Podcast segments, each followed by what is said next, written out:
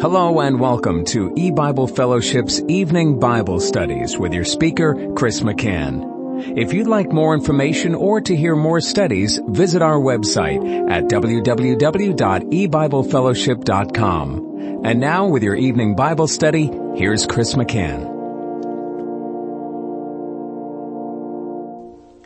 Good evening and welcome to E-Bible Fellowship's Bible study in the book of Revelation. Tonight is study number six of Revelation chapter 12. And we're going to be reading Revelation 12 verses 4 and 5. And his tail drew the third part of the stars of heaven and did cast them to the earth. And the dragon stood before the woman which was ready to be delivered for to devour her child as soon as it was born. And she brought forth a man child who is to rule all nations with a rod of iron. And her child was caught up unto God into his throne. Now, uh, we've been looking at this passage in our last few studies, and we've seen that Satan, who is called a great red dragon, typified as having seven heads and ten horns and crowns upon his heads, is the one who is prepared to devour, and the word devour here in verse 4 is the same word that is used in the parable of the sower when the seed is devoured. And, uh, and of course that's Satan's activity too. When the gospel, the word of God is sown upon the hearts of men, he comes along and devours the seed. He takes away that which was sown. And it's also the word translated as devoured in Luke 15's parable of the prodigal son, where it said that he had devoured his living with harlots. So it's a wasting, it's a destroying, a removing, like the seed, a removing of whatever is in view. And Satan was ready. He was prepared to devour her child, the woman, who is a picture of the elect, the Old Testament saints of God, as God is giving this figure that she is as the one bringing forth the Lord Jesus Christ the Messiah, and there is Satan ready to oppose, to hinder, to come against God and God's purposes in his kingdom, and to devour the child. He, he wants to destroy the Lord Jesus Christ. Well, in the first part of verse 4, it says, in his tail drew the third part of the stars of heaven and did cast them to the earth. This is the, the dragon's tail, the great red dragon and his tail. And of course, again, the dragon is representative of Satan and his tail, when we get words like this in the Bible, we have learned uh, by God's grace as He has taught us how to study the Bible to look elsewhere and see how else the word tail is used and and see if there is a, a particular verse that helps define it to define it in the sense of giving us the spiritual meaning of tail. And when we do that, when we go to our Strong's Concordance and look up all the places tail is found, we find a very helpful verse in Isaiah chapter 9. Isaiah 9 and verse 15, it says, the ancient and honorable, he is the head, and the prophet that teacheth lies, he is the tail. The tail is a figure of a false prophet. A prophet that teaches lies is a false prophet. And that goes perfectly with the idea of the dragon's tail.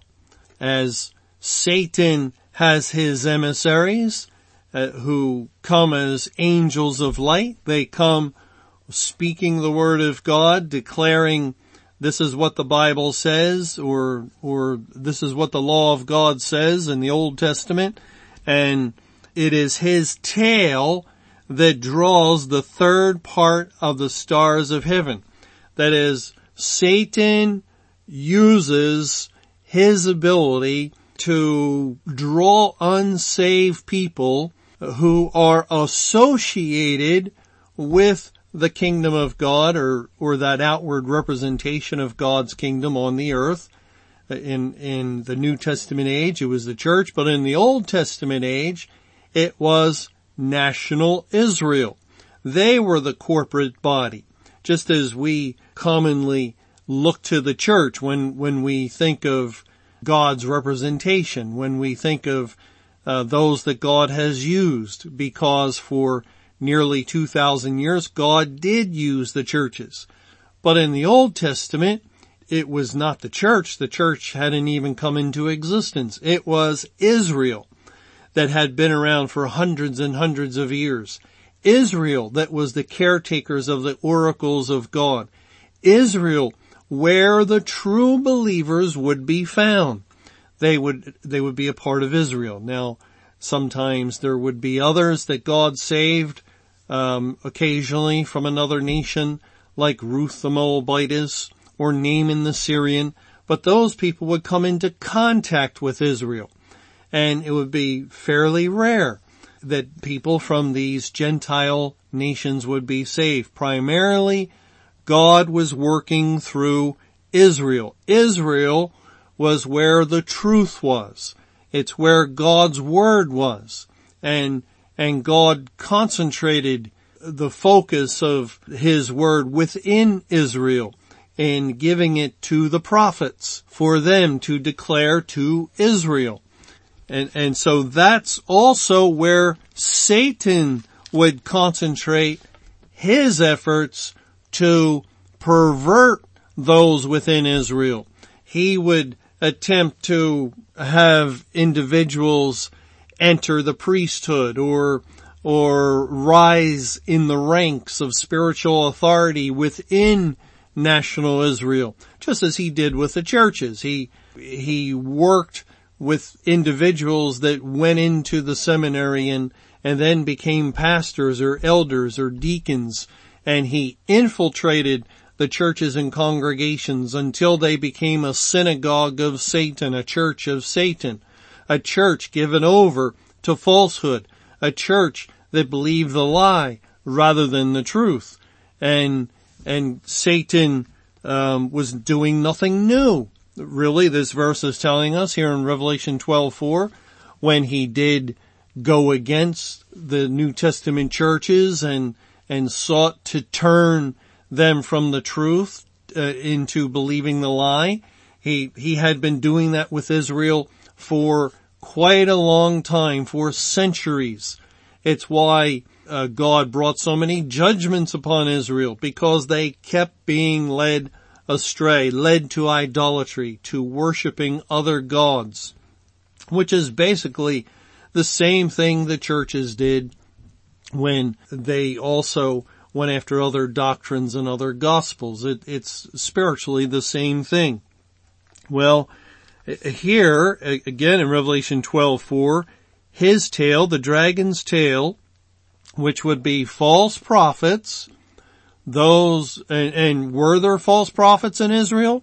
Just read the book of Jeremiah and, and you'll read about all kinds of false prophets.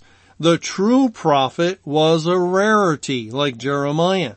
That there were numerous false prophets in Israel. We, uh, when we read the history of Israel, they greatly outnumbered the actual faithful true prophets of Jehovah. Uh, they, they sometimes outnumbered them 400 to 1 or 800 to 1. That they were so numerous. And, and that was Satan's activity within Israel. And here his tail drew the third part of the stars of heaven and did cast them to the earth. So the working of Satan in Israel, again, this is not the church, not yet, because Christ has not yet been born. This is the uh, Old Testament church, as God does call Israel the church in the wilderness, and in Acts chapter 7, he uses that same uh, Greek word that he'll apply to the New Testament churches, so as far as God's concerned, it's a very similar thing. They were his corporate body. They were the external representation of the kingdom of God on earth to the people of the world of the Old Testament. That's exactly what the New Testament churches became.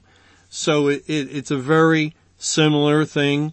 And so God uses similar language that we're very familiar with concerning the church. For instance, drawing the third part of the stars of heaven and casting them to the ground. Well, remember when we studied Revelation chapter 8, God brought judgment on the third part repeatedly, again and again, the third part of the stars, the third part of the moon, the third part of the sun. The third part was, was under the wrath of God and we saw that uh, God was using that phrase, the third part, because his elect are identified as the third part, and they were in the church and and closely identified with the New Testament churches. Therefore, the church took upon itself that identification, and and God was judging the third part, not his elect, no, he would never do that except in Christ and they were already judged. And, and now of course today we've learned we also have to add that God is making manifest a judgment upon his elect from the foundation of the world uh, as the true believers live in the world in the day of judgment going through this period of time. But it's not an actual judgment upon them because they've already been judged. It's just a manifestation. It's a demonstration of the judgment they've already experienced. But um, the third part came under judgment in Revelation 8 when God began judgment at the house of God the beginning of the Great Tribulation at the end of the church age. And, and so the third part actually is a term we get from the Old Testament. If you remember back in Zechariah chapter 13, in Zechariah 13, it says in um, verse 8, And it shall come to pass that in all the land, saith Jehovah, two parts therein shall be cut off and die, but the third, but the third shall be left therein, and I will bring the third part through the fire. And, and here the third part, uh, clearly is picturing the true believers. Verse 9 goes on to emphasize that it's not the corporate body there, but it is the Old Testament and God is speaking of His people that are identified as the third part. Uh, so when, when we read of the third part here in Revelation 12, it can only refer not to the true believers, not to the elect, but to Israel, which also had identification with the true believers because the, the child of God who was elect was part of Israel and, and the Israelites that were unsaved were a part of Israel. Both were national Israel. And, and so national Israel took upon itself the identification of the third part just like the church did. And, and since the tail of the dragon is drawing the third part of the stars of heaven and casting them to the earth, it's language indicating the light of the truth of the word of God in the Old Testament is being put out.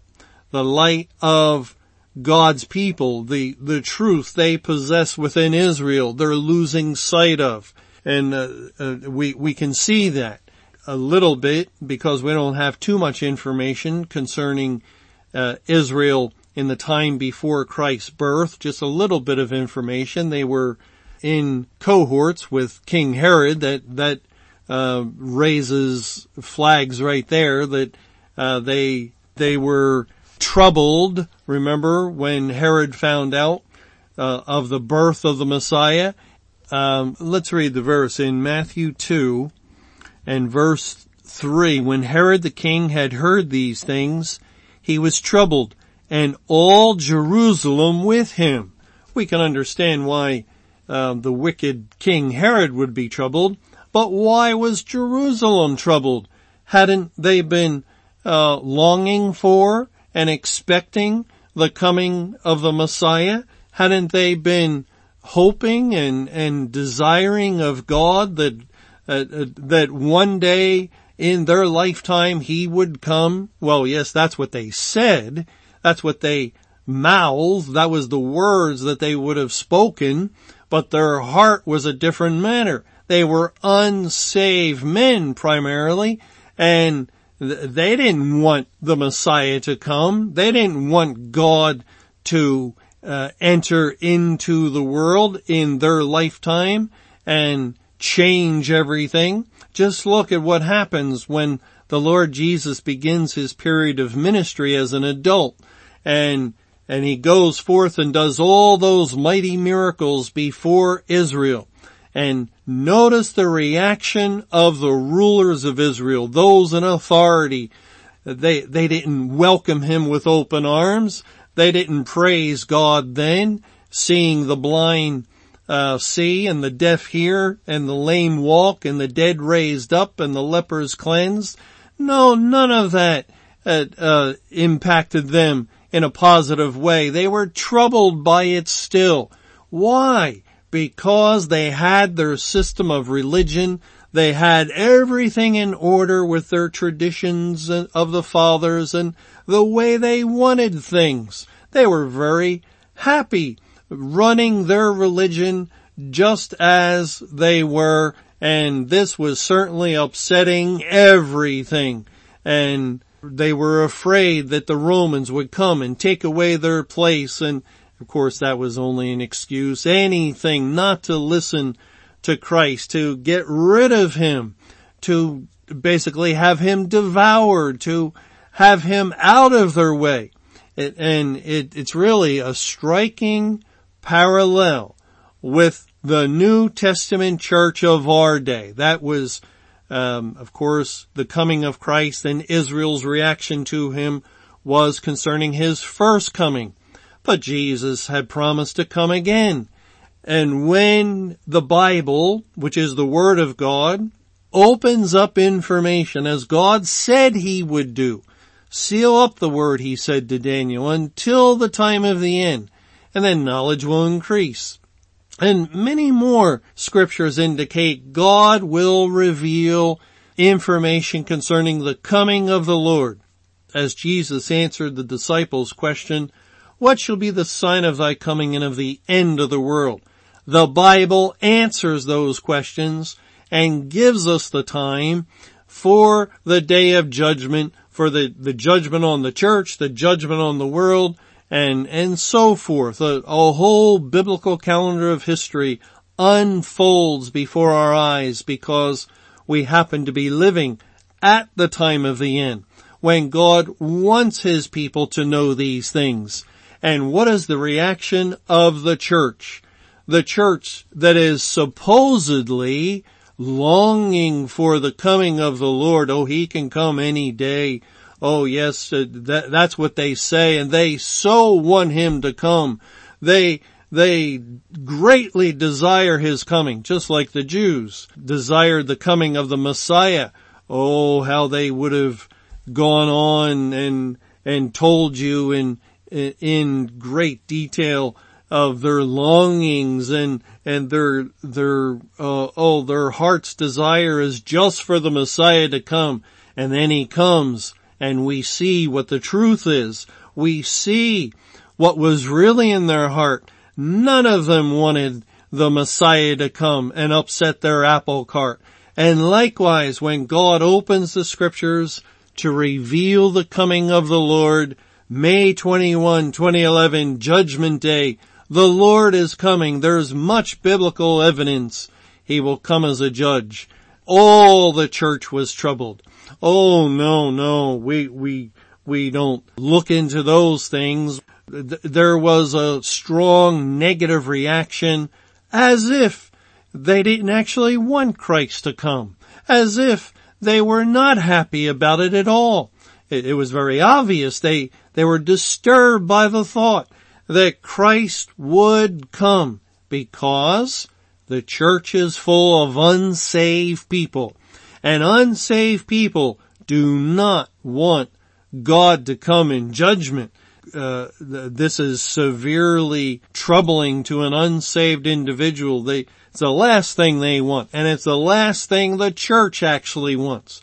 The church of our day wants to maintain business as usual, day after day after day after day.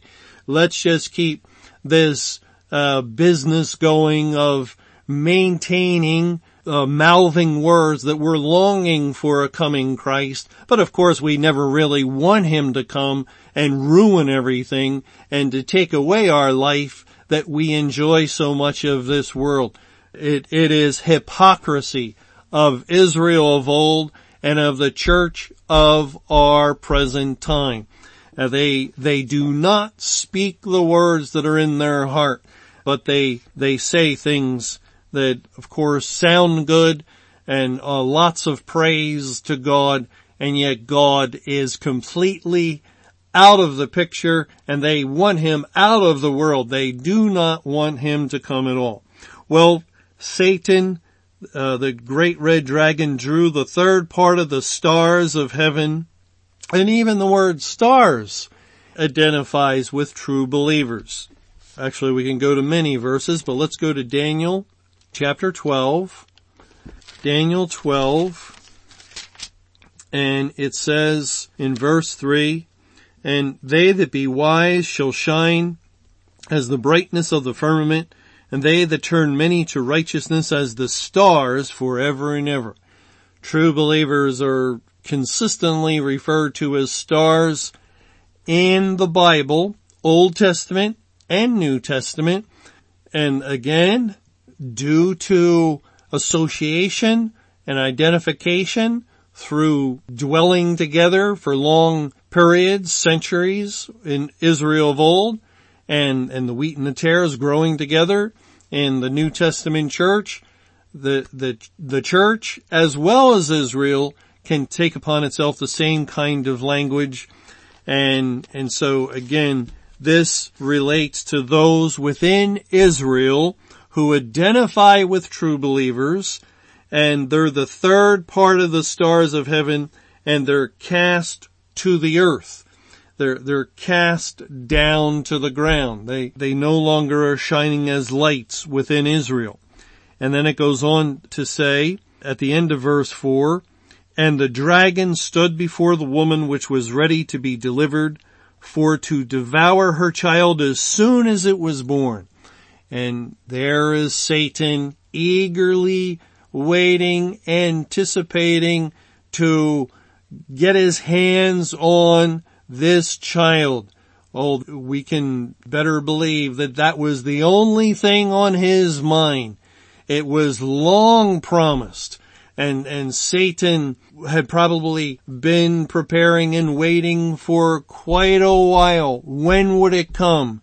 And, and now was the time, after 11,000 years of history, 11,006 years, in the year 7 BC, the man-child, the Lord of heaven, eternal God, had entered into a virgin's womb, conceived by the Holy Spirit, and was growing in Mary, just like any other child would, uh, being formed and knitted together with a human body and then came the day of his birth, birth into the world. And we see, for instance, in uh, Luke chapter 2 that this same word delivered uh, at the end of verse 4, which was ready to be delivered, is found in Luke 2 and uh, we can clearly see the, the man child, Christ being born in Luke 2 verse 6 and 7. And so it was that while they were there, the days were accomplished that she should be delivered. And that's the same word. And she brought forth her firstborn son and wrapped him in swaddling clothes and laid him in a manger because there was no room for them in the inn. And then in verse 11, for unto you is born the word born is a translation of the same word delivered, the, the same Greek word. For unto you is born this day in the city of David a Savior, which is Christ the Lord. Christ is delivered. He is born. The, the anointed one, the Messiah has, has finally come. And in Matthew chapter 2, um, we basically read a historical narrative that pictures exactly the things that uh, we are seeing in Revelation 12. In Matthew 2, verse 1, Now when Jesus was born in Bethlehem of Judea in the days of Herod the king, behold, there came wise men from the east to Jerusalem, saying, Where is he that is born king of the Jews? For we have seen his star in the east, and are come to worship him. When Herod the king had heard these things, he was troubled, and all Jerusalem with him. And when he had gathered all the chief priests and scribes of the people together, he demanded of them where Christ should be born. And they said unto him, In Bethlehem of Judea, for thus it is written by the prophet, And thou, Bethlehem, in the land of Judah, art not the least among the princes of Judah, for out of thee shall come a governor that shall rule my people Israel. Then Herod, when he had privily called the wise men, inquired of them diligently what time the star appeared. And he sent them to Bethlehem, and said, Go and search diligently for the young child, and when ye have found him, bring me word again that I may come and worship him also. But of course Herod was lying, and we read in verse 13 of Matthew 2, and when they were departed, behold, the angel of the Lord appeareth to Joseph in a dream, saying, Arise and take the young child and his mother and flee into Egypt, and be thou there until I bring thee word, for Herod will seek the young child to destroy him. When he arose, he took the young child and his mother by night and departed into Egypt, and was there until the death of Herod, that it might be fulfilled which was spoken of the Lord by the prophet, saying, Out of Egypt have I called my son. Then Herod, when he saw that he was mocked of the wise men, was exceeding wroth and sent forth and slew all the children that were in Bethlehem and in all the coasts thereof from two years old and under, according to the time which he had diligently inquired of the wise men. Then was fulfilled that which was spoken by Jeremy the prophet, saying, In Ramah was there a voice heard, lamentation and weeping and great mourning, Rachel weeping for her children, and would not be comforted because they are not.